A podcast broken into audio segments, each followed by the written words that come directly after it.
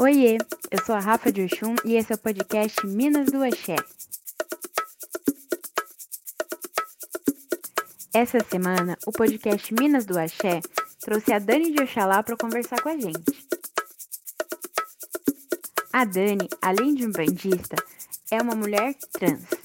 E esse é o nosso tema dessa semana: Mulher trans na Umbanda. Você já debateu esse tema no seu terreiro? Além de tudo isso, a Dani também é minha irmã de santo. Faz parte, assim como eu, da corrente mediúnica do terreiro de Umbanda Luz, Amor e Paz. É um grande prazer ter ela hoje com a gente. Dani, conta pra gente com quantos anos você se descobriu mulher trans e como foi essa descoberta para você. Eu me descobri como mulher trans com 20 anos em 2019. Eu sempre me vi dentro da Umbanda, então desde muito cedo eu sempre tive contato com a Umbanda. É, e isso começou desde quando a minha avó começou a, começou a frequentar. É, e daí, em 2019, eu fiz uma consulta com o caboclo, que na verdade não era nem uma consulta que eu ia fazer para mim, eu tava indo lá para pedir ajuda para outra pessoa. E aí, tipo, a entidade daquele jeito meio misterioso e tal, olhou para mim e falou: "É só isso que você quer falar? Você tem certeza?" Aí eu ia falar sim, aí não sei, parece que teve um impulso dentro de mim e falou não. Aí tipo eu falei que tinha uma coisa dentro de mim que me incomodava e eu não sabia quanto tempo. Ele me perguntou quanto tempo isso fazia, eu não fazia ideia de quanto tempo isso tinha. E aí ele falou: Olha, eu não posso te dar spoiler do que, que vai acontecer e de quem e do que você está passando, mas é, eu posso te ajudar. Daí ele me ajudou passando um ritual, um ritual lá que agora não vem ao caso dizer qual que é, mas no final eu tinha que acender uma vela.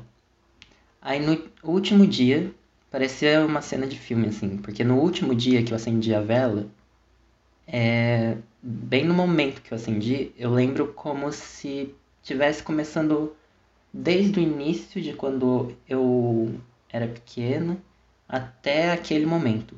Um filminho na minha cabeça, de todos os momentos. E daí, quando terminou esse filminho, foi, me deu um clique, assim, de entender o que, que aconteceu. Daí no dia eu fiquei. Deu um baque em mim, assim, tipo, não foi uma coisa tão tranquila, porque o sentimento que eu tinha era de ao mesmo tempo morrer renascer, tipo, de liberdade, de certa forma. Só que é um sentimento meio indescritível, porque é literalmente um sentimento de parece que você tá morrendo e renascendo de novo. E aí, é depois disso, eu lembro que eu fiquei parado olhando para a parede, porque teve um momento de reflexão assim. E me joguei assim na, na cama e fiquei olhando para o teto, tentando processar tudo o que tinha acontecido, tudo que eu tava, que eu tinha vivido. E foi daí que eu percebi que, na verdade, eu que o tempo todo falava que eu era feliz, eu nunca tinha sido feliz. Eu sempre tinha vivido para agradar alguém. Agradar meus pais, agradar tal pessoa, agradar todas as pessoas que estivessem ao meu redor. Dani, deixa eu te perguntar. E você acha que isso teria sido diferente se você não fizesse parte de uma corrente mediúnica? Eu acho que teria sido diferente, mas não necessariamente que não iria ocorrer. Talvez ocorresse bem mais tarde do que aconteceu. Talvez eu tivesse passado, sei lá, tipo, boa parte da minha vida sem perceber o que estava acontecendo. Porque eu já não. Eu, essa parte, assim, eu nunca questionei muito se eu era feliz e por quê. As outras partes de, tipo, o que eu precisava melhorar dentro de mim e tudo mais, eu questionava, e muito. Mas essa parte não. E como foi para você se descobrir mulher trans dentro de uma religião? Você imaginava que você um dia faria isso e que uma religião te daria suporte para isso? Que isso era possível? Mas nunca, nossa senhora.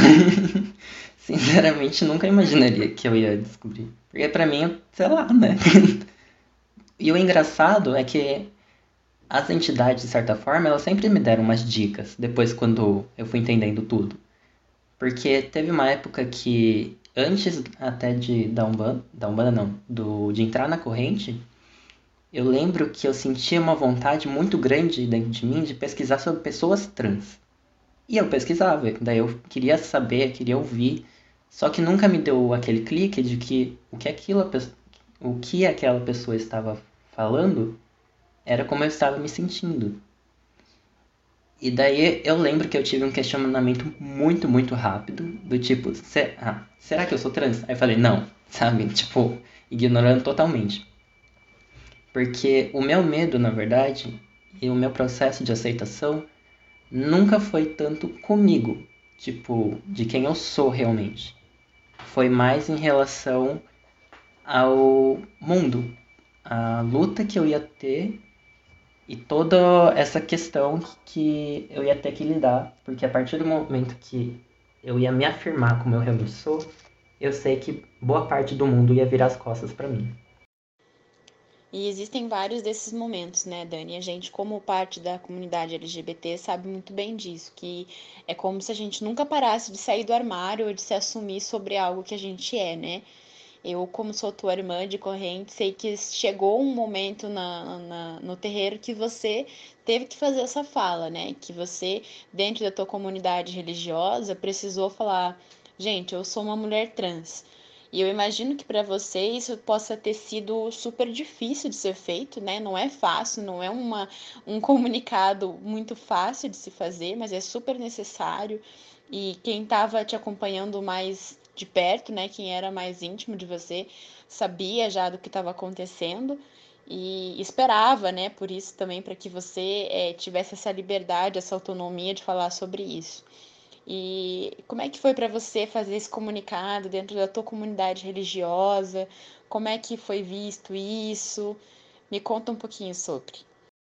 Então, assim, para explicar isso, eu meio que me, tive que me assumir pelo menos umas três vezes, né? Tipo, no início eu falava que eu era bissexual, porque uma parte de mim me via como mulher, porém eu sentia atração pelo gênero masculino.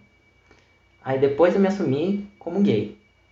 E daí, tipo, não passou muito tempo depois, eu descobri que não era nada disso. Que eu era, tipo, trans. Aí eu fiquei de saco cheio e falei, ah, não, não vou demorar o mesmo tempo que eu demorava antes. Aí eu fui, pronto, eu, eu joguei, assim, uma carta mesmo no, no Facebook. Aí depois de um tempo, aí sim eu joguei a carta no WhatsApp do grupo da corrente. E com certeza foi muito difícil. Muito, muito difícil. É tipo, muito amedrontador, assim. Porque você não tem a menor ideia de como as pessoas vão reagir. Porque é diferente, por exemplo, você, digamos, você estar, sei lá, numa vibe assim, tipo, um trabalho e de repente você muda. Não, tipo, muda tudo, sabe? Até a forma como as pessoas te tratam, é, os olhares que eu percebo, e às vezes até uns julgamentos que eu fico. É, e o julgamento que eu falo não necessariamente é pela palavra. Porque a, a palavra, a, as, as, muitas pessoas pensam que ah, o julgamento é só pela palavra, só que a gente percebe o olhar, a gente percebe a forma diferente de ser lida com, a, com alguma questão nossa. Então, tipo, hoje, na corrente, é, ainda existem um pouco desse julgamento. Mas por ser uma, acredito eu, uma religião afro-brasileira, ela é mais. É, tem uma maior capacidade de aceitar as pessoas como elas são. Só que, claro, é, não quer dizer que seja perfeito ou que, tem, que não tenha coisa para melhorar, porque tem muita. Eu gosto de falar é, sobre isso assim, né? Porque às vezes a gente acaba com caindo em alguns conceitos de religião em que a gente acaba acreditando que só porque é religião ou é uma, uma religião de matriz africana, né? ela, as, os adeptos automaticamente é, já são empoderados, já aceitam todas as formas de amor, né? Que já existe um outro patamar. E, e na verdade, não. Toda religião é composta por pessoas, né? E essas pessoas vão repetir padrões sociais, né? Elas vão repetir a educação que elas tiveram em casa, né? É, é a, o mundo em que elas viveram. Isso quer dizer que um terreiro, uma igreja, qualquer templo religioso vai ter uma imensa diversidade de adeptos, né? Não quer dizer que é, a, se, a gente, se a gente fizer isso, a gente vai sempre ser hipócrita, né, Dani? Então, é, isso é uma coisa que eu sempre me pego pensando e tento cuidar. Não é porque a gente é uma religião de matriz afro que esses valores que a gente tanto bate na tecla já estão intrínsecos na nossa comunidade. Não, e não é no nosso terreiro, é em todos os terreiros que existem. Eu posso assim afirmar com 100% de certeza. A religião é feita por pessoas, né? E essas pessoas vão expressar um comportamento é, diverso, né? E vão repetir esses padrões da sociedade. Então, assim, é, e é até por isso, Dani, que foi com você que eu quis começar, né? Porque isso é algo que eu gostaria muito de normalizar, né? Que a mulher trans é uma mulher, né? Que não falta nada, que não, não vai ser um dia mulher, que não vai. É uma mulher, né? Então eu quis que você fosse a primeira a falar justamente por isso, porque a gente precisa ocupar esses espaços e normalizar as falas que a gente gostaria que fossem normalizadas. E aí, Dani, eu entro também numa, numa outra pergunta. É, depois que você se, se assumiu, né, se descobriu como mulher trans, existiu alguma situação assim que foi incômoda para você, que a gente sabe que é de adaptação das pessoas, mas que para você é difícil de lidar ainda? Já teve várias, na verdade. o que mais me incomoda às vezes é que, por exemplo, quando é, eu era vista como um homem cis. E não só vista, mas como eu, entre aspas, me vestia dessa forma, é, as pessoas tratavam sempre as entidades que eu servia do gênero masculino. Mesmo que a grande maioria não era do gênero masculino. E daí, ok, né? Pensei, tá, não tem como eles adivinhar, então é por isso que eles estão falando desse, dessa forma. Daí tudo bem. Só que depois quando eu me assumi, como. Me assumi assim, me descobri na verdade, né? Porque eu sempre fui o que eu sou. É, quando eu me descobri e contei, abri essa parte para as pessoas, isso não mudou. E aí eu fiquei, como assim não mudou? Tipo, claramente, tipo, as entidades que eu servo são femininas. Pomba gira, então, tipo, não tem como você não saber. Porque a pomba gira já traz essa força, sabe? Você sente aquilo. E mesmo assim, ainda ouvia e ouço é, tratando como do gênero masculino, muitas vezes. E aí, isso às vezes me traz um questionamento, porque se a pessoa está tratando a entidade que eu sirvo desta forma, então, com certeza é porque ela ainda me vê como do gênero masculino e ela não aceita realmente quem eu sou. Então, tipo, me dói duplamente, não só por não respeitar é, a entidade que eu estou servindo aqui, ali naquele momento, como também por não me respeitar. Porque isso é uma falta de respeito. Então, isso, assim, é o que mais me pega, assim. E como que você acha, assim, Dani, que a gente poderia modificar esse panorama? Porque eu, eu penso muito sobre isso e às vezes eu tenho a impressão de que quando a gente está inserida numa luta, a gente acaba que internaliza aquilo que a gente acredita pra gente, né? E acaba por não, não externalizar, né? Não conscientizar coletivamente a nossa comunidade, né? Isso que a gente está fazendo aqui hoje é algo de suma importância é, nós somos duas mulheres novas, né? Dois bebês na Umbanda que começam agora, mas isso ainda assim tem importância, né? Essa representatividade da mulher e hoje a representatividade da mulher trans na Umbanda através de você. Você acha que teria sido diferente para você se você tivesse é, uma representatividade da mulher trans na Umbanda quando você começou? Eu acho que assim, se fosse com outra mulher trans ou outro homem trans, sinceramente eu acho que aconteceria da mesma forma ou de formas muito parecidas. Porque eu percebo assim que não é uma coisa digamos assim, minha pessoa. É minha pessoa, tipo, fora a questão do minha, da minha identidade de gênero. Tipo, não é por quem eu ser, quem eu sou. É uma questão muito social e as pessoas estão muito presas ao externo. Muito presas a, tipo, barba ser relacionado com homem, ou se vestir de tal maneira, de mulher não poder usar calça, homem não pode usar saia e assim por diante. Eu acho que essas. E quando no início, lá no início, antes de eu me assumir, eu lembro que. de eu me descobrir, eu lembro que eu queria estar usando saia. E o questionamento que eu tava na minha cabeça é: então, será que para mim usar saia, eu vou ter que me, me, me fa falar sobre isso publicamente para que daí sim as pessoas me permitam usar a saia. E tipo, eu não queria usar saia por uma questão de vaidade. Eu não queria usar a saia por uma questão de ficar bonito, porque é, coisas do tipo. Eu queria usar saia porque era como eu me sentia melhor. Eu queria usar saia porque isso também me representava de certa forma. Claro, representava essa parcela de eu ser mulher. Não estou falando né, das outras é, várias pluralidades de mulheres que temos. E isso, Dani, é um debate que a gente sempre teve, né? Sobre roupa não implicar gênero.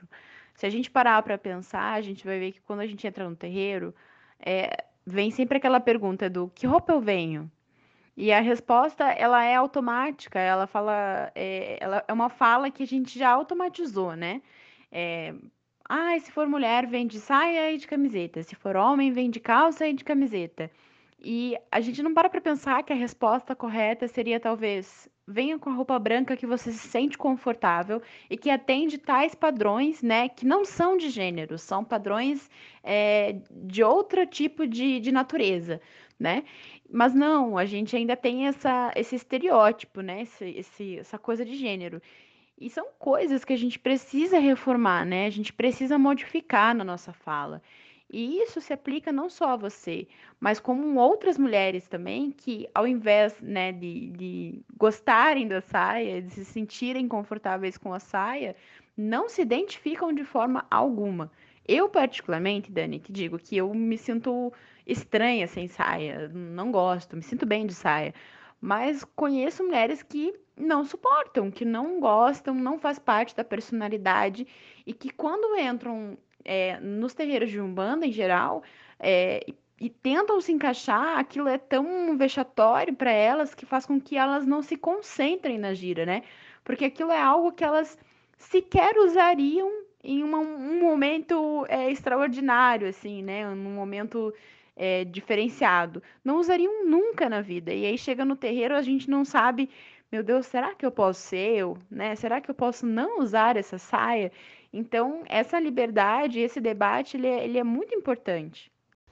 Inclusive, teve uma vez que eu estava indo para uma entrevista de emprego e era propriamente para pessoas trans. E eu deixei claro antes de ir que eu era uma mulher trans. Tá, aí cheguei lá e o, o cara, eu lembro que era um, um, um homem gay, né? Ele, ele disse que era um homem gay. O que inclusive eu ainda vejo muita transfobia por parte de homens gays. É... Tá, e daí ele chegou, ele simplesmente não perguntou quem era a pessoa, e era o dia da Internacional da pessoas, de Pessoas Trans. Ele não perguntou, ele simplesmente chegou, falou o que estava acontecendo esse dia, tentou falar qual a importância, mas não fez muito sentido o que ele estava falando. E aí ele olhou na sala, aí tinha um, um homem só e tinha eu. Assim, fora um monte de mulheres que tinha. E aí ele estava contando alguma coisa assim, ele olhou assim na sala e falou: Tá, deixa eu ver, quantos homens a gente tem aqui? Aí ele olhou pro cara e olhou para mim.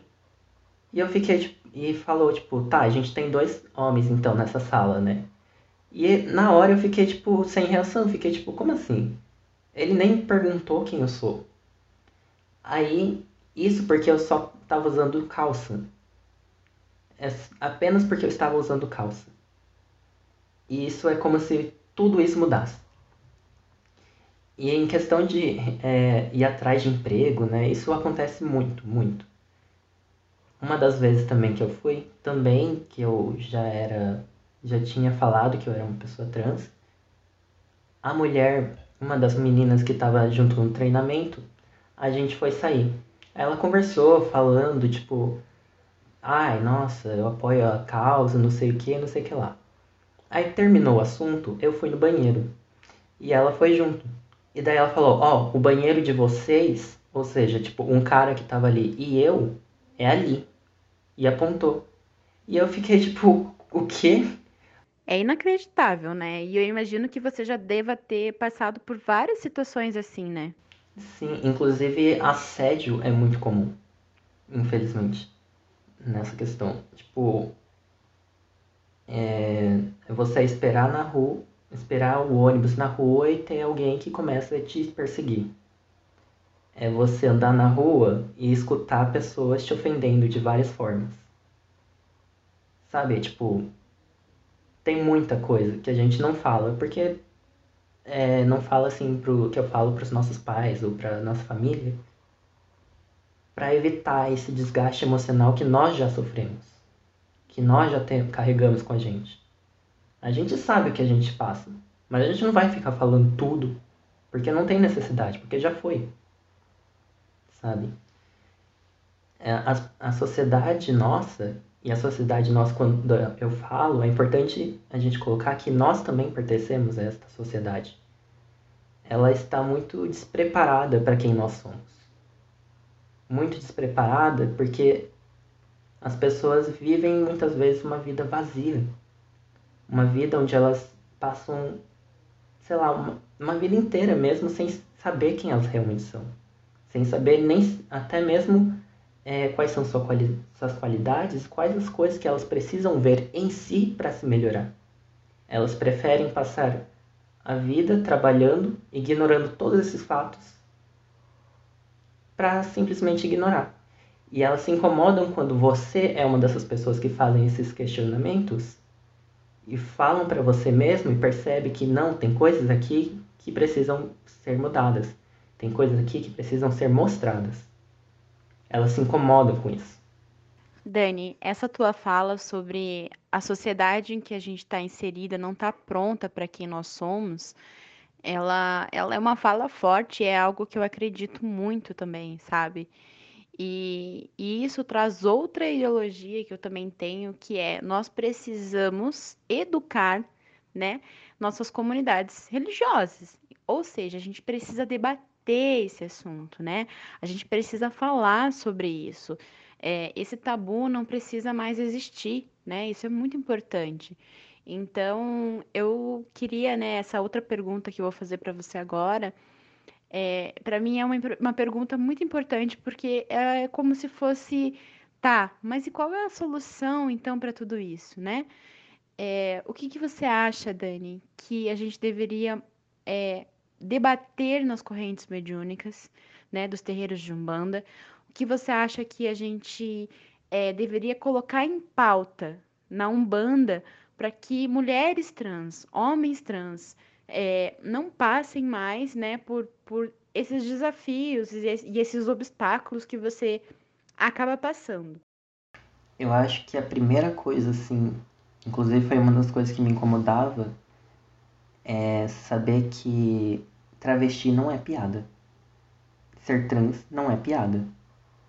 Eu não vejo a menor graça dessa figura cômica de uma pessoa trans que até hoje rever reverbera na mídia.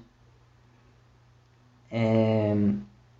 E não só isso, como teve uma vez que a gente foi, né? Tava o...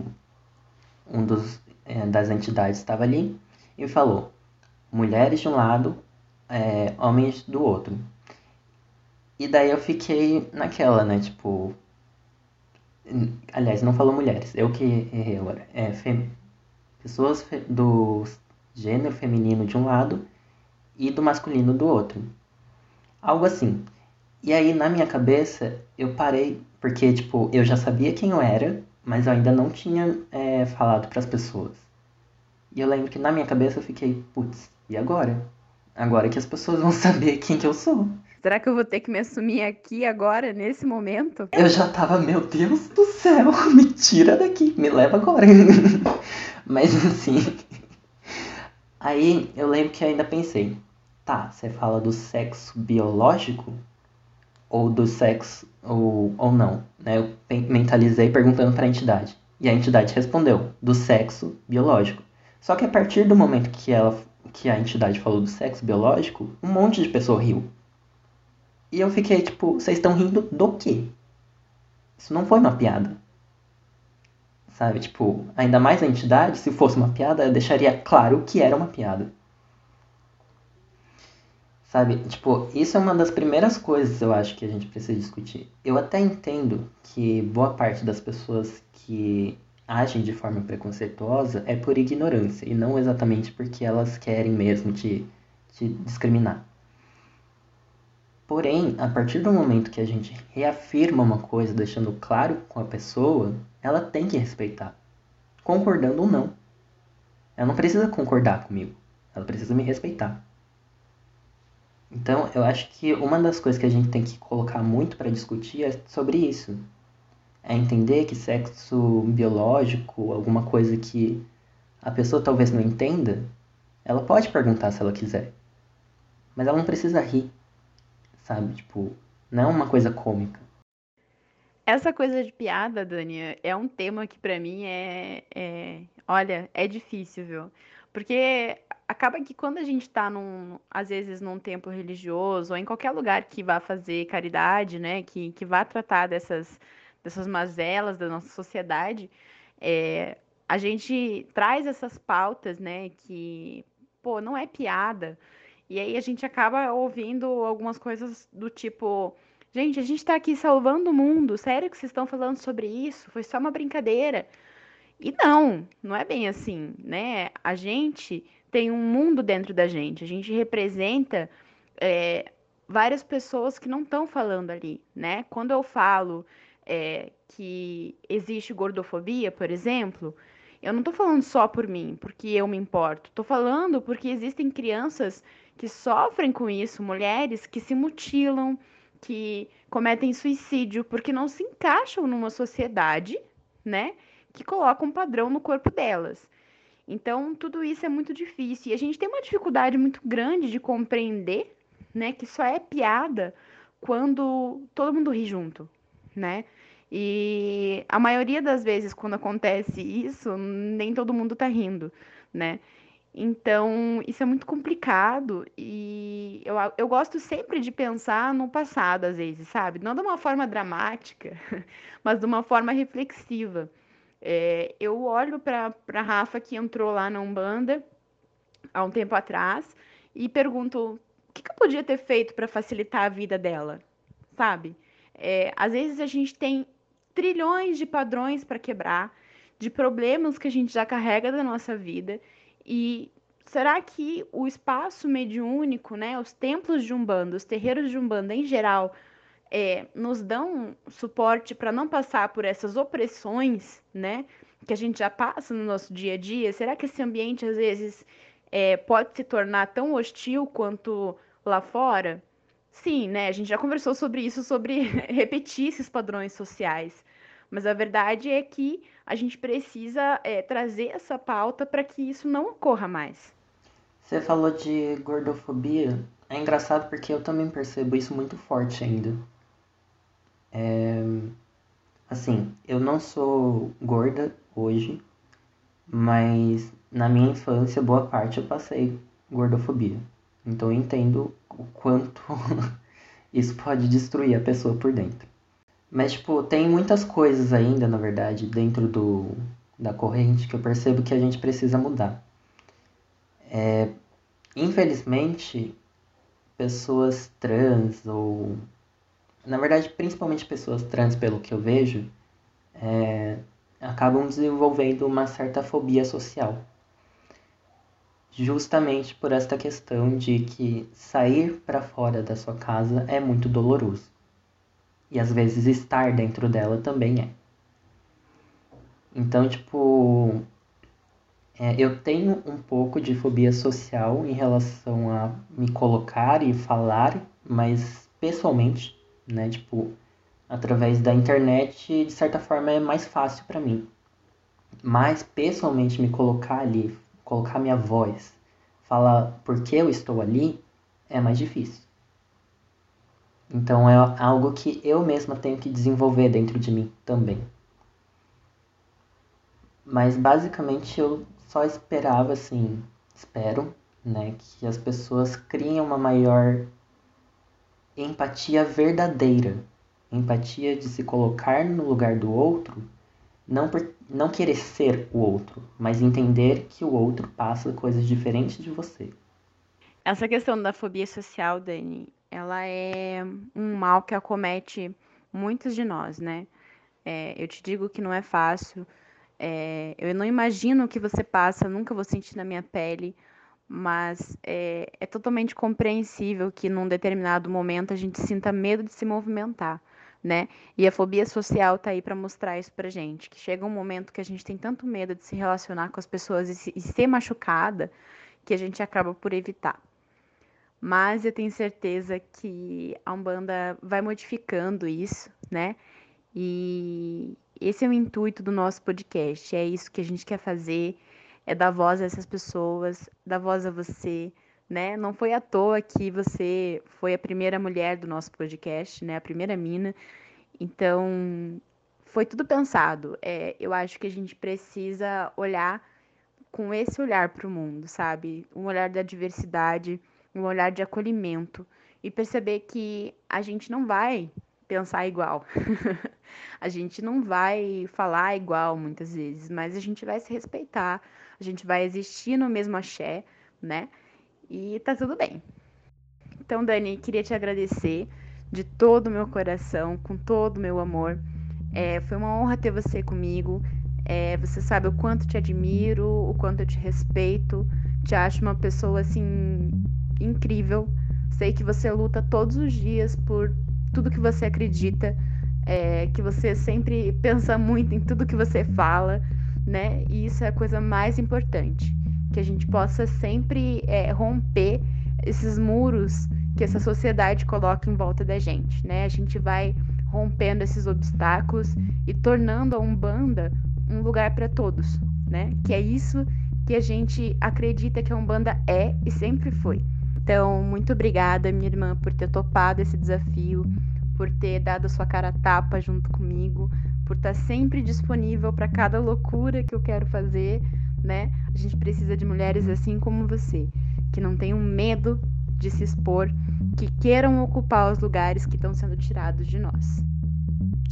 E aproveitando, Rafa, eu queria muito assim agradecer essa oportunidade que você está me dando de estar falando mesmo, colocando, é, de certa forma, minha voz, mas também ao mesmo tempo representando muitas de nós, pessoas trans, travestis, dentro da Umbanda principalmente. É, é um passo assim muito importante para mim e eu me sinto verdadeiramente lisonjeada por tudo isso que você está fazendo. Então, muito obrigada. Eu que agradeço, minha irmã. Muito obrigada mesmo de todo o meu coração. Então, gente, esse é o podcast Minas do Axé. E a nossa convidada de hoje foi a Dani de Oxalá. O nosso tema foi Mulher Trans na Umbanda. Se você acha que esse tema é um tema que tem que ser debatido pela religião, indica nosso podcast para aquela mana que você acha que precisa ouvir. E bora falar daqueles assuntos que ninguém mais fala. Nós precisamos romper os silêncios que compõem quem nós somos.